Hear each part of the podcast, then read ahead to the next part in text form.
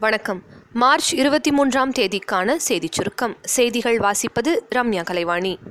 தேர்தல் பிரச்சாரம் நிறைவு பெறும் நாளான ஏப்ரல் பதினாறாம் தேதி மாலை ஆறு மணி வரை வேட்பாளர்கள் பிரச்சாரம் செய்யலாம் என்று தமிழக தேர்தல் அதிகாரி தெரிவித்துள்ளார்.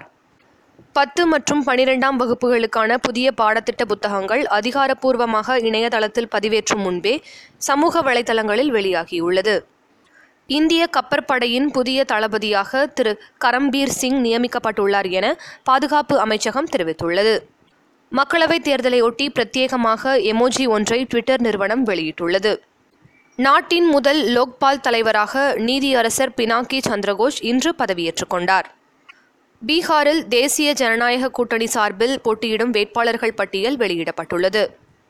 கடும் நிதி நெருக்கடியில் சிக்கியுள்ள ஜெட் ஏர்வேஸ் விமானம் கூடுதலாக பதிமூன்று சர்வதேச வழித்தடங்களில் சேவையை ரத்து செய்துள்ளது.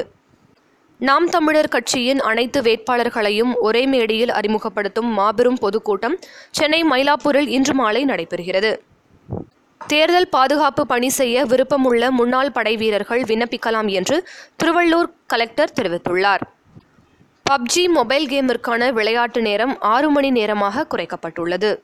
பன்னாட்டுச் செய்தி.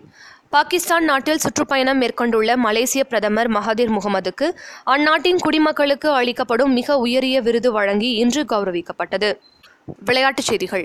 இன்று இரவு எட்டு மணிக்கு சென்னை சேப்பாக்கத்தில் நடைபெறும் முதல் ஐபிஎல் கிரிக்கெட் போட்டியில் Chennai Super Kings Royal Challengers Bengaluru அணிகள் மோதுகின்றன.